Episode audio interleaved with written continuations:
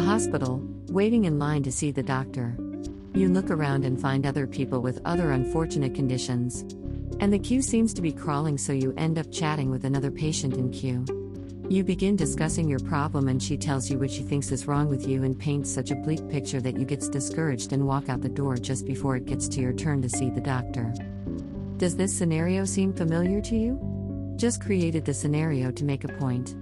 Now imagine the church as a hospital and the members as patients. Everyone has a problem in one way or the other. And we all go before God day in, day out to seek answers to our questions and solutions to our problems.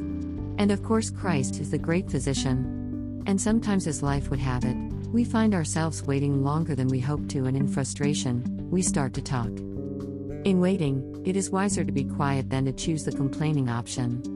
Because in doing that, you open the door for people who should have no say in your matters to have an opinion. And most of the time, they don't even offer any comfort. The best they can offer you is their sympathy.